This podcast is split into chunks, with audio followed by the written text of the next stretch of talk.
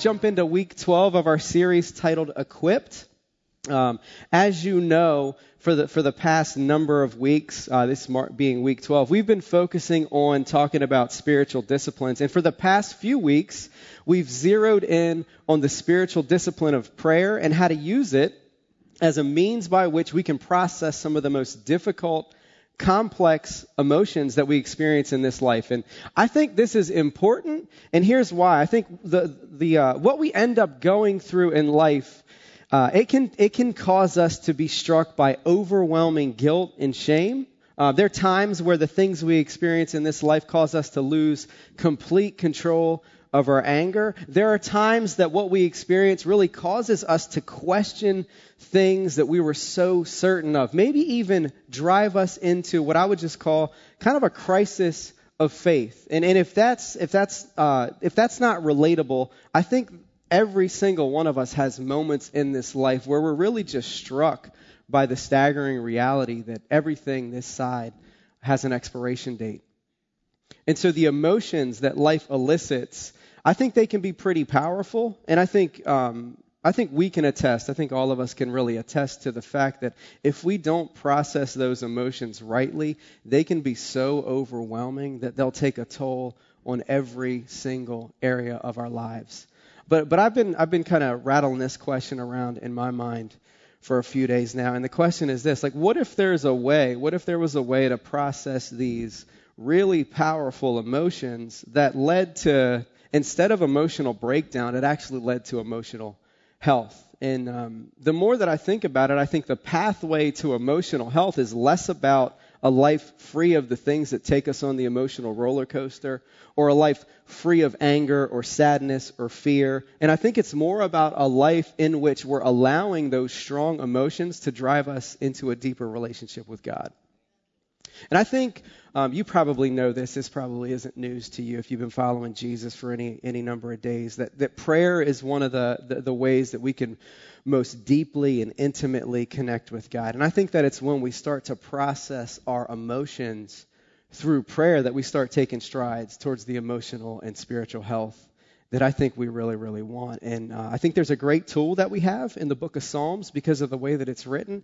It's almost like a guidebook that shows us how to process these, these deeply powerful, strong emotions that we experience in this life um, in a very appropriate way. And I think the Psalms are very unique in that uh, they, they offer us kind of this insider perspective on people who are having emotional breakdowns. They're kind of a window into the ebb and flow that I think you and I experience with the emotional swings.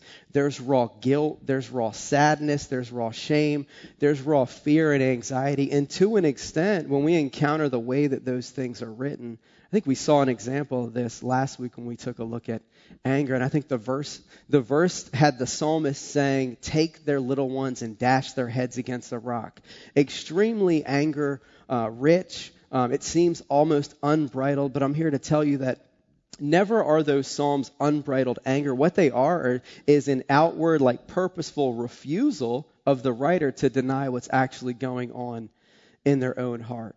And I think sometimes we struggle with this kind of emotional transparency because maybe we were raised in a home where we were taught to suppress those powerful emotions or deny them. We're taught, and even if it wasn't directly, that the best way to take control of your emotions is to just refuse to admit that they're there. And if that's not relatable, maybe maybe you grew up in a in a home where you were taught to believe that the best way to process your emotions was to just vent them to anyone and everyone who was willing to listen, regardless of whether or not it ever actually led to resolution or you ever got the help that you actually needed. And so the point that I'm driving at is I think denial and I think venting are certainly ways of coping with our emotions, but I don't I don't think that either of those as options lead to emotional health and stability. But I do think that the Psalms offer something different because they provide us with this unique approach to our emotions that allows us to be extremely authentic about what our emotional state is without being controlled by them. They, they, they show us time and time again that if we want to be emotionally and spiritually healthy, the best way to process our emotions is through prayer. And so today uh, we're going to talk about an emotion that I think has profound influence in our lives. It can have profound power over our lives, and that emotion is fear. I think fear is part of everyone's lived experience. I think it's part of everyone's life to some degree or another. And uh, there's a psalm that deals directly with fear that we're going to take a look at today, and it's going to show us how to process the deeply powerful emotions of fear and anxiety through prayer. So turn with me to Psalm 3, and here's what it says It says, Lord, how my foes increase. There are many who attack me. Many say about me, There is no help for him in God. But you, Lord, are a shield around me, my glory, and the one who lifts up my head. I cry aloud to the Lord, and he answers me from his holy mountain. I lie down and sleep. I wake again because the Lord sustains me. I am not afraid of the thousands of people who've taken their stand against me on every side. Rise up, Lord. Save me, my God. You strike all my enemies on the cheek. You break the teeth of the wicked. Salvation belongs to the Lord. May your blessing be on your people. Um, now, Psalm 3, I really kind of see it as a window into the life of someone whose life came completely unraveled. And I think what tends to happen when our lives bottom out like this is that we're overwhelmed with deep fear and anxiety.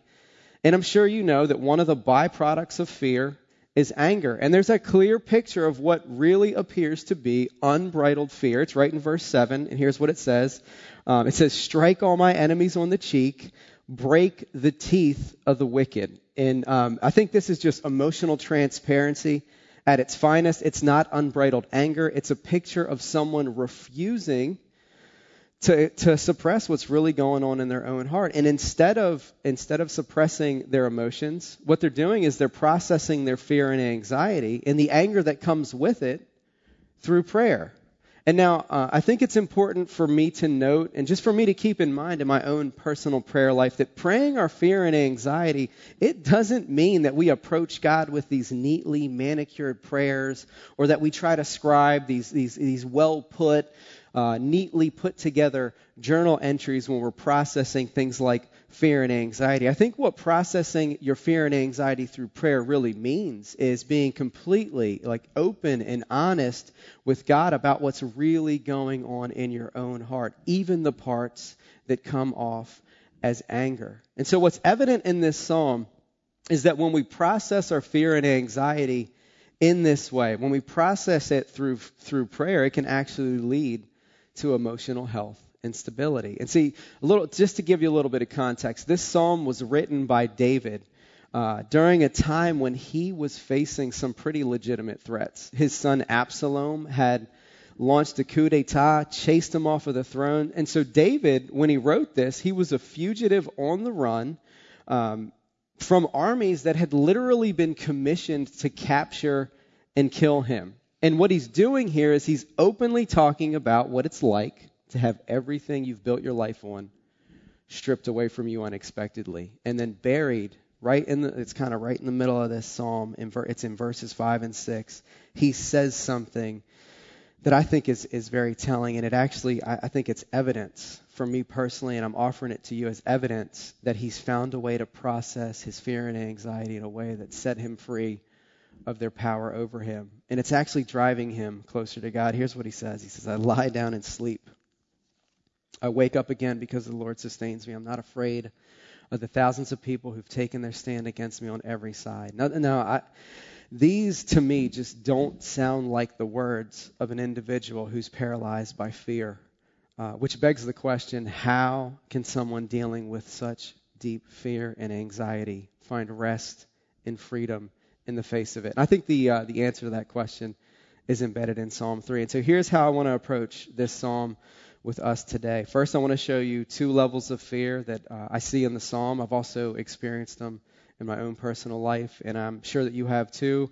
And then, secondly, I want to show you three things that you can do to process your fear and anxiety through prayer. But, but before I before I do that, I do think it's important for me to point out that my aim today is not to talk about clinical anxiety. I'm not an expert in that field. I think that it would be unreasonable uh, for me to, to do a talk in 30 minutes that really got to the bottom of clinical anxiety. My aim today, however, is to really help us think about ways that we can process through prayer the normal, routine fear and anxiety that we experience to varying degrees through the ups and downs in this life. So let's let's uh, let's go ahead and talk about the two levels of fear. I'm in verse one, and uh, here's what it says: "Lord, how my foes increase! There are many who attack me." So, this first level of fear that I see, and I'm sure you've experienced this in your own life, is a level, it's a fear that's tied to something external. David is under literal physical attack. Uh, now, for most of us, I think it, we, we oftentimes find ourselves feeling like David felt, as if thousands of people are after us, when really all we've done is just over exaggerate the tiff we had with our spouse or the heat we're getting in the comment thread or the way that our boss is mean or the conflict in our neighborhood. Um, but I do want to point out that there are um, literally billions of people right now who are experiencing legitimate threat, legitimate physical threat, the same way that David is, things like war and slavery and human trafficking are very real atrocities that are taking place. And so I don't, I don't want to be insensitive to people that are facing those things. All I'm saying is that generally speaking, when I zoom in on my life and I wake up in the morning, I don't have an army of people threatening my physical well-being. Um, but what this is that is what David was facing, and this for him was devastating. And here's why: the army that wants to kill him, he's now running from. He's running from in fear. This was an army that he used to com- he used to command, and the only reason they're after him is because his son, someone that was near and dear to his heart, someone that he loved deeply, had turned his back on David backstabbed him, and he's now taken over the throne, and he's commissioned David's army to capture and kill him. And so, what I'm really doing is just pointing out that sometimes in our lives, whether it's an army or not, there's a layer of fear that comes at us externally. And here's what happens here's why we get fearful and anxious it threatens our well being, it threatens our sense of security. But then in verse 2, there's a deeper level of fear.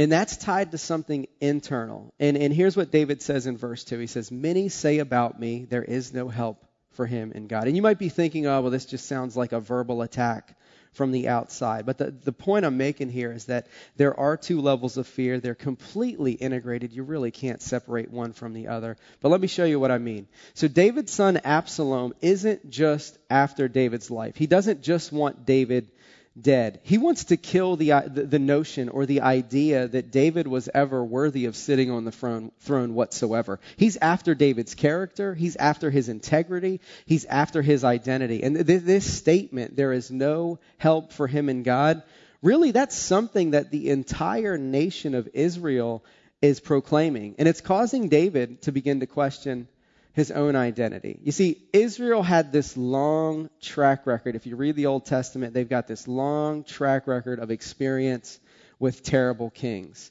And so what they're assuming to one degree or another is that this is just a carbon copy of what they're used to. This is a carbon copy of what's happened to countless kings like Saul, whose whose own like disobedience toward God really got him unseated from the throne. And so they're they're the people of Israel are they're looking at David's life, and he did have some significant moral failures. He had an affair with Bathsheba, and then he didn't just stop there to cover it all up. He conspired and murdered Bathsheba's husband. And so, in a sense, this verse is the people of Israel pointing to every mistake that David has ever made in his life and just assuming it's God's way of putting an end to not just David's life, but David's reputation his identity, the belief that he was ever worthy of being a king. And so these external voices, and I'm sure you've experienced this, where the input you're taking ends up becoming a source of internal fear. And that's what's happening in David's life. He's facing two levels of fear. One's external, it's, it's, it's really threatening his physical well being, it's threatening his security. And then the other one is more internal, and it's threatening his identity, his sense of self. And so we might not be kings or queens, and we might not have an army surrounding us, but I think some of us are facing or have faced or are destined to face circumstances that overwhelm us with these same feelings of, of, of fear. Uh, maybe you're, you're navigating right now, or someone you care about is navigating a diagnosis. Or maybe you're just terrified about the direction that things are seem to be headed in socially or politically. Um, maybe you're terrified about the future for your kids. Or maybe you're in a position where you're newly married and you're thinking about having kids and you're saying, I don't want to raise kids in this world that seems to be deteriorating as as fast as time is going by. I think some of us are in situations where our identities are literally under attack, or at least it feels that way. Life changed on a dime, and everything we had that gave us a sense of meaning has has now all of a sudden disappeared. Um, I actually have a pretty good friend who recently retired from his medical practice. He'd been practicing medicine for a vast majority of his life. And the most frequent conversation or topic that comes up when we talk um, is, Who am I now? You know, his, he had built his whole life around his medical practice and his identity as a doctor, and now he's navigating this season of life where he doesn't have that to lean on, and it's causing him a degree of anxiety. It's also given him time to like dabble in the arts and cook home cooked meals and things like that. So there, there's certainly an upside to it, but on the average day, he's wondering who he really is because he spent so much time investing in this identity uh, as, a, as a healthcare practitioner. And so um, I'm really just pointing that out to say there are two levels of fear, and for some of us, it's it's coming at us in a more external way, and for some of us, it's coming at us internally.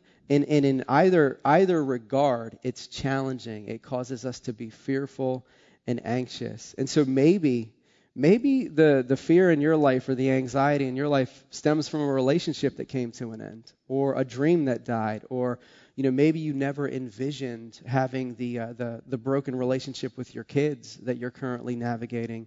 Or maybe you're just not getting the recognition or approval uh, that you feel like you deserve. Maybe, maybe people, uh, as they were with David, are literally slandering you. That's a, that's a thing. Maybe you're being misrepresented and taking heat that you don't feel like you deserve.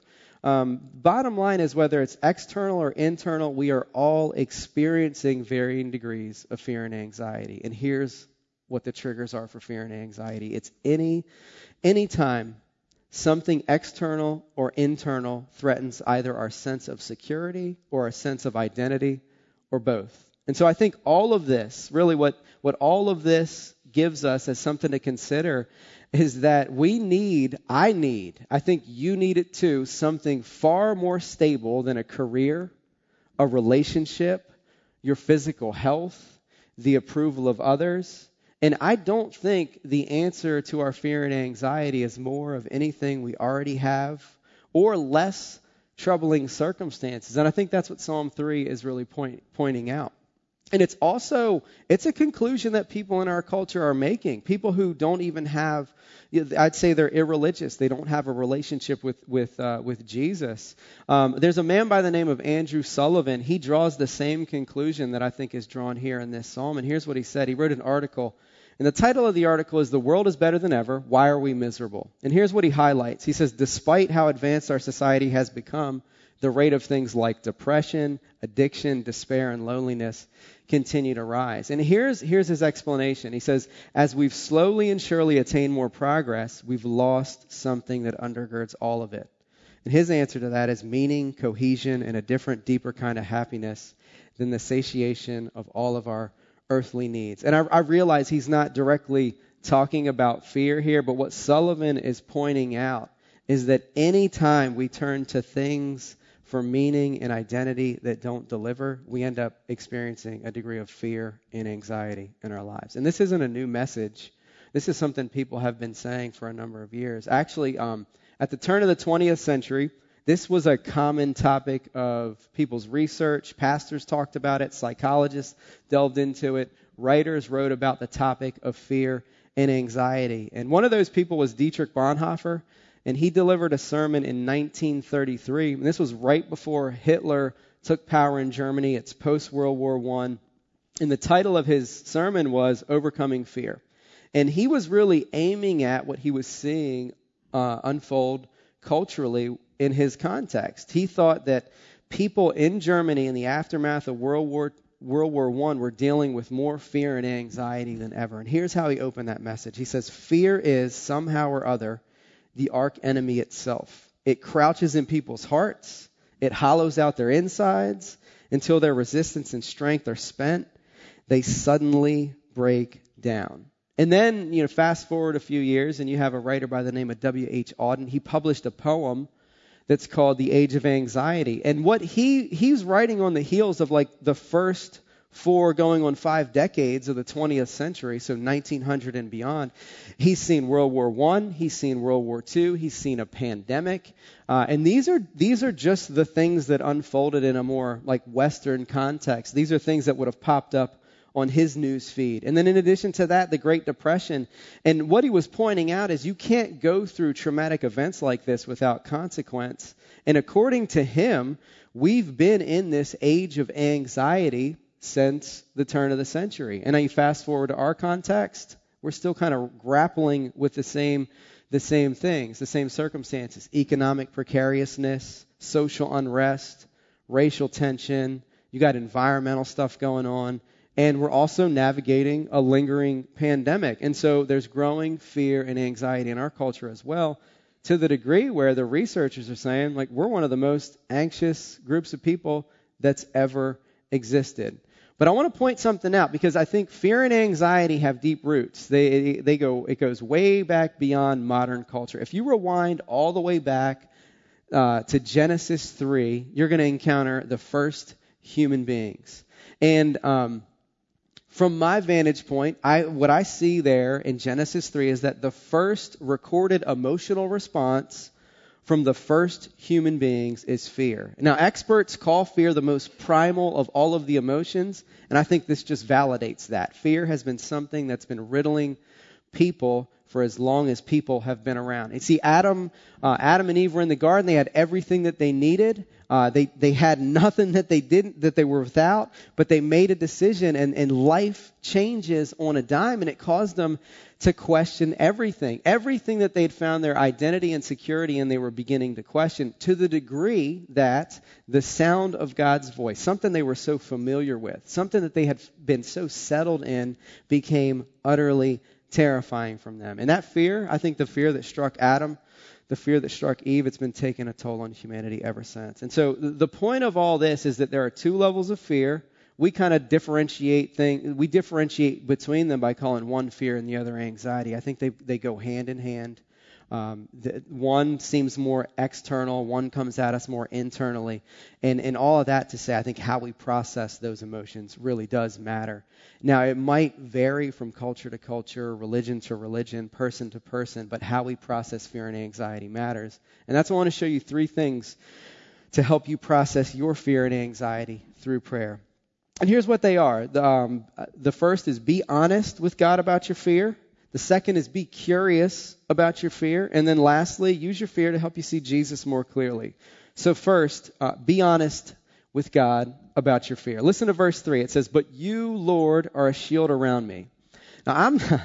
I'm, I'm not an expert on battle gear, but I, I am relatively aware that there are different kinds of shields uh, for different kinds of combat. Some are for hand to hand combat. Uh, they're small, they're easy to manage, but they do require a lot of strength and agility and skill in order for them to lend any degree of protection. But there's another there's another kind of shield, and this is the kind of shield that David's talking about. It's about the size of a door, and it's designed to surround you completely for the most part. It's not designed for hand-to-hand combat. It's designed when you're experiencing an attack from all sides. Kind of like the the attack that David himself is is, has talked about in the fir- in the opening verses of this psalm. It's the kind. It's not the kind of shield that you would like carry into battle with you. Actually, it's the first thing you would shed if the heat got dialed up and uh, and whoever was in command called for a re- retreat. And so the only way that this shield can lend you any degree of protection whatsoever is if you hide behind it and you trust the integrity of its design. And here's what that takes. It takes a great degree of honesty. And here's what I mean. In order to, to get behind this shield, you've got to admit that what you're up against is beyond your physical strength, your skill, and your ability. And so, in order to trust the strength of the shield, you have to be open and honest about the limits of your own strength.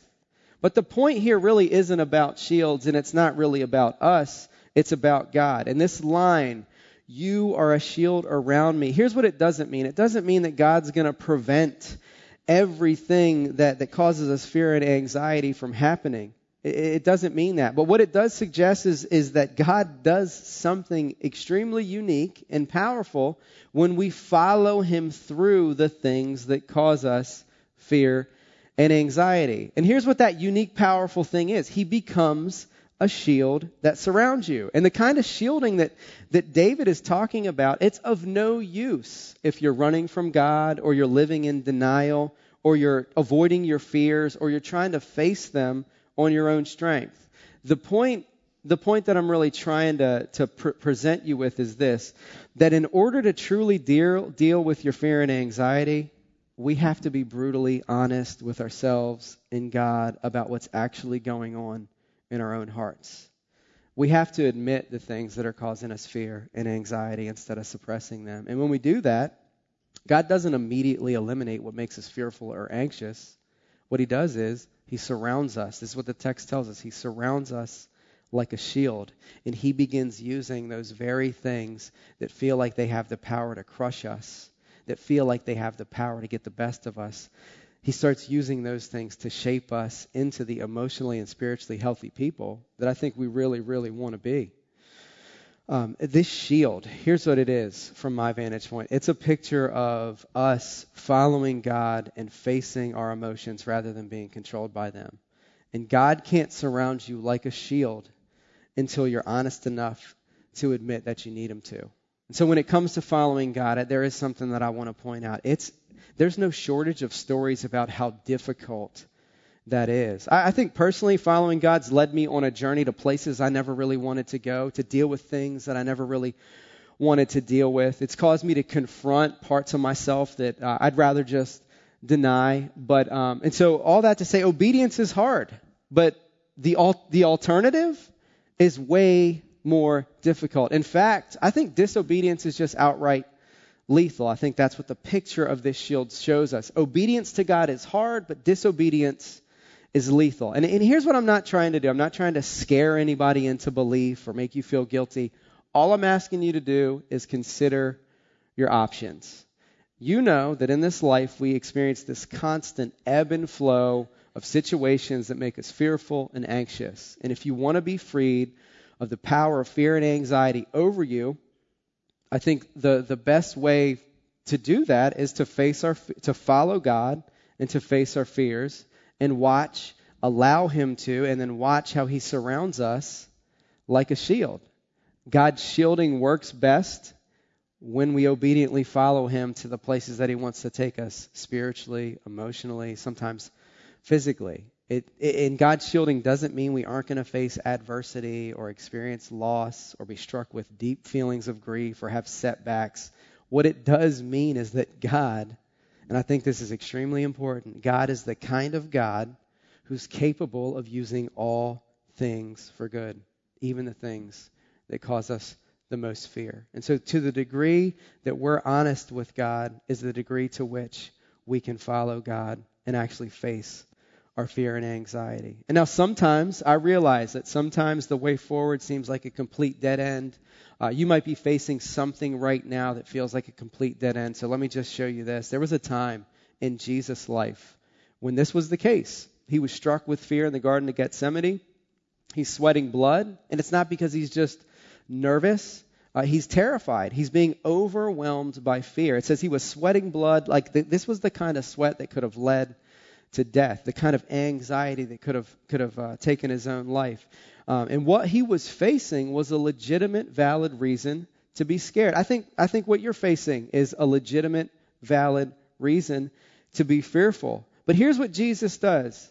He doesn't he doesn't just resign to his circumstances. He doesn't just vent his circumstances. What he does is he gets brutally honest with God about the emotional turmoil that his cir- circumstances are creating in his life and he follows God through the fear, even though it looked like it was leading to a dead end, even though the pathway he was taking seemed to be leading to a tomb.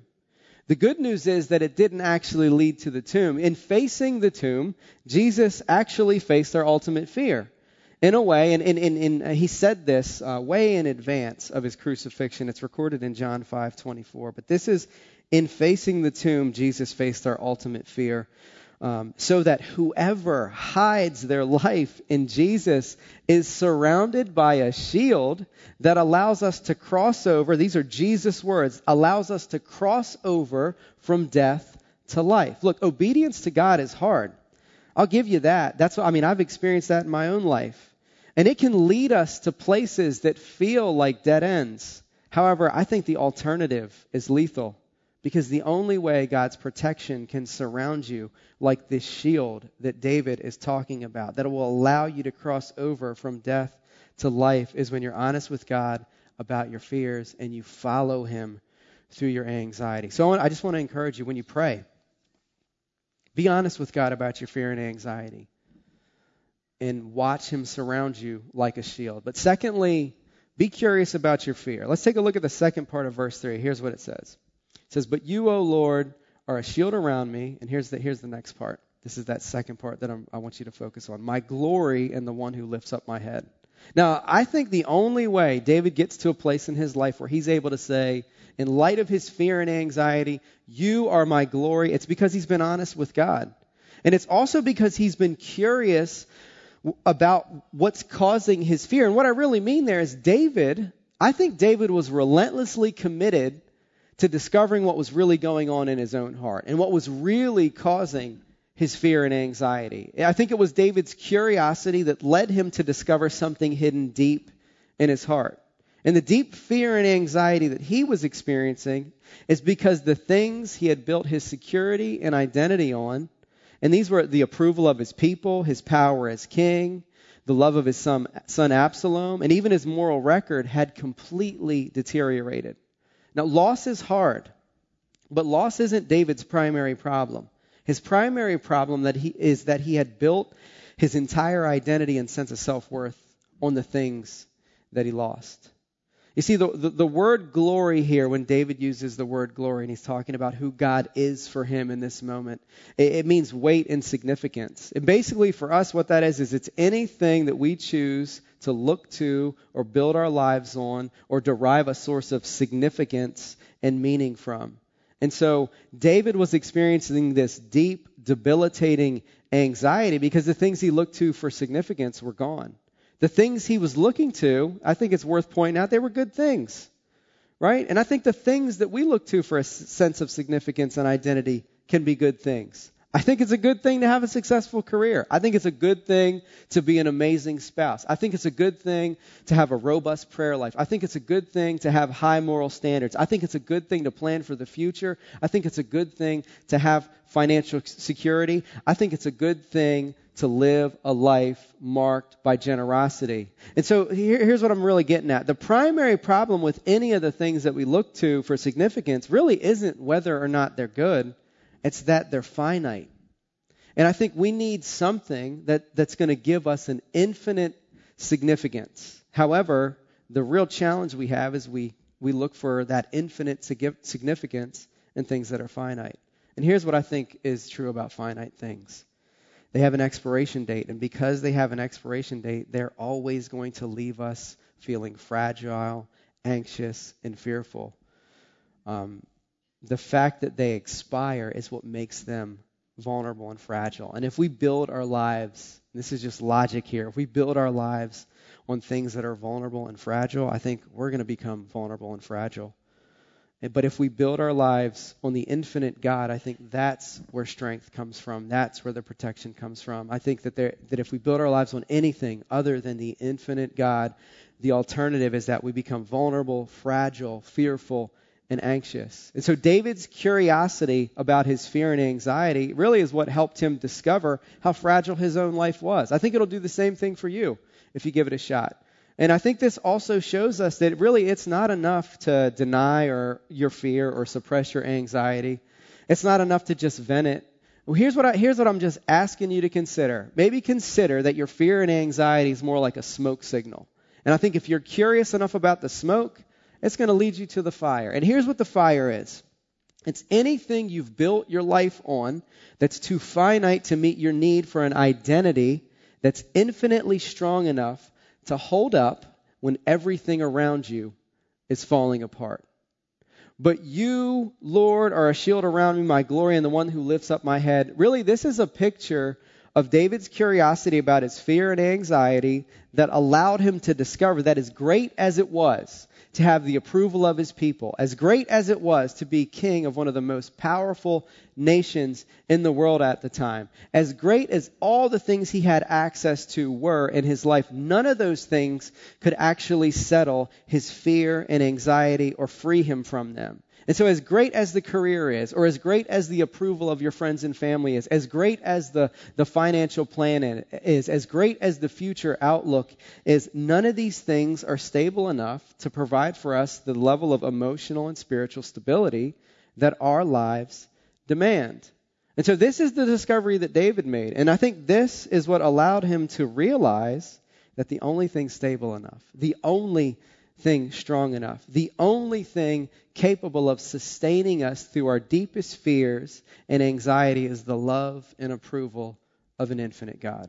That's what David means when he says, You're the one who lifts up my head. He's saying God's love and approval is the only thing capable of lifting him up in a way that actually deals with his fear and anxiety. And so, in the face of fear and anxiety, I think curiosity can help you discover things about yourself that might be hard to admit.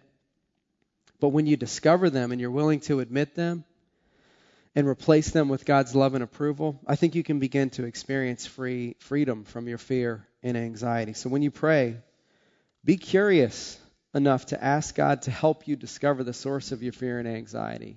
And then ask God to help you replace that with his love and approval. So be honest with God about your fear. Be curious about your fear. But lastly, um, use your fear to help you see Jesus more clearly. Now, based on David's track record, there's no doubt that he's he's haunted by his own moral failure, his affair, the conspiracy, uh, the murder to cover it all up. And, and, and even if he wasn't aware, what's very clear here is the entire nation of Israel, all the people that used to love and adore and clap for him, are aware of it. And they're reminding him of it. Right? And so if David has such a terrible track record, here's the question that comes to mind. If David has, has fallen so hard, if David has made such big mistakes, if David's life is anything like mine, riddled with mistakes, riddled with mishaps, Maybe, maybe that resonates with you. Maybe it doesn't. If David's life is such a train wreck, what made him so sure? How can he, how can he be so sure that he had access to God's love and approval?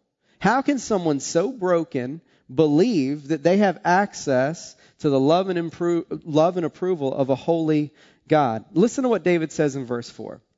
He says, I cry aloud to the Lord, and he answers me from his holy mountain. Now, um, what David is really doing is he's turning his attention to Zion. And in, in, a little bit about Zion, it's a place where reconciliation happens. It's a place where wrongs are righted. It's a place where people are made right with God. And, and David is looking towards Zion. And some of the words that he's used all throughout Psalm 3, really what they are is a flashback to this encounter that Abraham had with God that's recorded in Genesis 15. He, at that time, Abraham was being so overwhelmed with fear and anxiety, God ends up approaching him, and he, here's what he says to Abraham. This is in Genesis 15. God says to Abraham, Do not be afraid, Abram. I am your shield. Your reward will be very great. So God is literally telling Abraham, I'm your shield and I am your glory. The, the, the two things that David was trying to reconcile and believe about God. And so when, when David talked about God being a shield that surrounds him and God as his glory, what he was really doing is he was fixing his eyes on this promise that God had spoken to Abraham. David is dealing and processing, dealing with and processing his fear and anxiety by looking to the same God who helped Abraham deal with his fear. So when he cries out to the Lord, he's showing us that he just has the same question that Abraham had. And he has the same question I think we have. And, and the question is this that how do we know? How do we know God is actually going to give us access to his love and approval? How do we know that he's actually going to surround us like a, like a shield. How do we know that He's going to surround us and protect us through our fear and anxiety, through things that feel so heavy, that are impacting every area of our lives, that seem like they're just going to crush us? How do we know? When, how do we know that God is going to use those things to shape us and mold us, use them for good, and, and, and cause us to become, through them, the people that He's intended for us to be? How do we know? When David cries out, to the Lord, really that's what he's saying. He's saying, God, how can I know? It's the same question Abraham asked. And when Abraham asked God, How can I know? God told Abraham. It's recorded in Genesis chapter 15, verse 9. And it sounds a little peculiar. Um, if I said, God, how can I know? And I got this, I don't know what I would do. Like, I'd have more questions. But Abraham didn't. He knew exactly what God was driving at and what he was getting at. And here's what Genesis 15:9 says. This is God's response to Abraham. He says, "Bring me a 3-year-old cow." I don't know where to find a 3-year-old cow. I don't even know where milk comes from. Just kidding. I do know where milk comes from. But this is what God says. Bring me a 3-year-old cow, a 3-year-old female goat, a 3-year-old ram, a turtle dove, and a young pigeon. Abraham knew exactly what God was getting at. And here's what he thought he thought, God is asking, he's going to ask me to make a promise. It's all going to be on me. God is inviting me uh, to make a promise to him. It's going to be one way. God, God is asking Abraham to make a promise to himself. And see, see, back then, um, you didn't really sign contracts. And so I, I, I, I want to say this. I just want to point out what's really at work here, because this is not just a peculiar story. This is this is an amazing. It's one of the most powerful things I think, most powerful pictures of God's grace, um, perhaps in the in the entire Old Testament. Um, Abraham's anticipating making a promise. Back then, you didn't sign a contract. You'd get animals and you'd as odd as this sounds, you'd cut them in pieces, and then you would walk between the pieces. And as you did so, you'd just recite the terms and conditions of the promise. And what you were ultimately doing is relating to these severed animals. And what you were confessing is that if, if, you, if there was any failure on your part to live up to your end of the bargain, if there was any failure of you on your part uh, to live up to the terms and conditions of the contract or the promise, let you be cursed like these animals. Let death come on you like death came on these animals. And so when Abraham collected these animals, this is what he thought he was going to do. He was going to cut them in two and walk between them and recite this promise to God. But then darkness came and something powerfully unique happened. And here's what it is God himself walked between the animals. And instead of Abraham making a promise to God, God made a promise to Abraham. And here's what the promise was. He promised to welcome Abraham all the way into his family and to honor him and, and to, to take away his sins ultimately, one time, once and for all. He, he made a complete promise to Abraham. And what David is doing, all he's doing here is he's looking, he's looking to Mount Zion and he's remembering this story and he's trying to fix his eyes on God's faithfulness.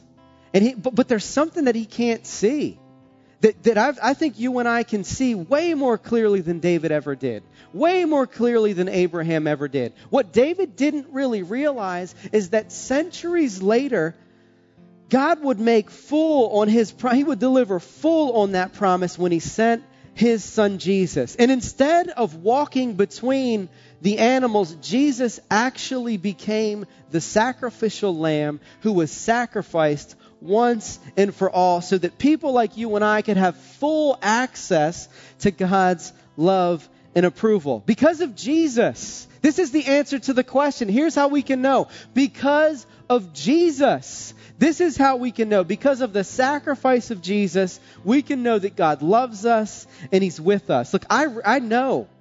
I know that fear and anxiety can be so debilitating and blinding. But what I'm trying to help you see is if you, if you, if you see your fear and anxiety more as a smoke signal or a trigger that helps you see Jesus more clearly and you process it through prayer by being honest with God and being curious enough to try to get to the bottom of those areas of your life that need to change. Maybe the ways that you've built an identity on things that are just fragile and unstable, here's what I think God will do. I think He'll do the same thing that He did for Abraham. I think He'll do the same thing that He did for David. I think He'll do the same thing that He's done for countless people through the course of history. He will surround you the same way he surrounded David, and he will show up for you the same way that he showed up for Abraham. And instead of demanding that you make a promise to him, he makes a promise to you that no matter the personal cost to himself,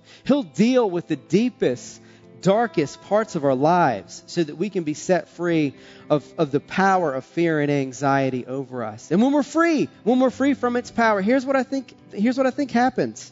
We can begin using our fear and anxiety to help us see Jesus more clearly. And when we do, uh, here's what I here's what I think we'll discover. We'll discover to greater depths that Jesus is the only one who, when we center our lives on Him, and when we make Him our glory, He doesn't judge us.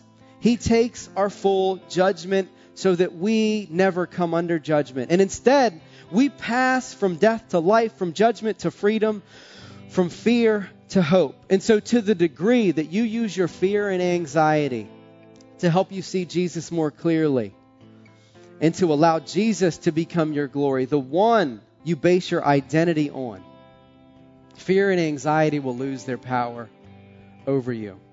If you want to process your fear and anxiety in a way that leads to the kind of emotional and spiritual health that I think you want, I know I want it. I think you want it too. I think everybody deep down wants to be emotionally and spiritually healthy. I think if you want that, you're going to have to be, learn to process your fear and anxiety through prayer that allows you to be completely and like just brutally honest with yourself and God about your fear. It's the kind of prayer that allows you to be curious about your fear. And it's the kind of prayer that allows you to use your fear to help see Jesus more clearly. Let me pray for us. God, um, I think we'd be silly to pretend that we're not surrounded by circumstances and, situations that do. They, they, they make us fear, feel fearful and anxious. And I know that there are people right now who, uh, who today are looking at a circumstance that they don't have an answer for or a situation uh, that they don't know how they're actually going to navigate or face. God, there are countless things that we experience in this life that cause us to question uh, even your faithfulness um, and our ability to stand. And God, I just ask that in the face of our fear and anxiety, that you'd help us to become the kind of people that aren't debilitated by it, but we're the people, the kind of people that are mobilized to move into your presence, uh, to trust you as a shield that surrounds us, to be honest with you about what's really going on in our own hearts, to be curious enough to ask you to help us discover the parts of our lives that need to change. And God, that we would see our fear and anxiety as an opportunity to see Jesus more clearly.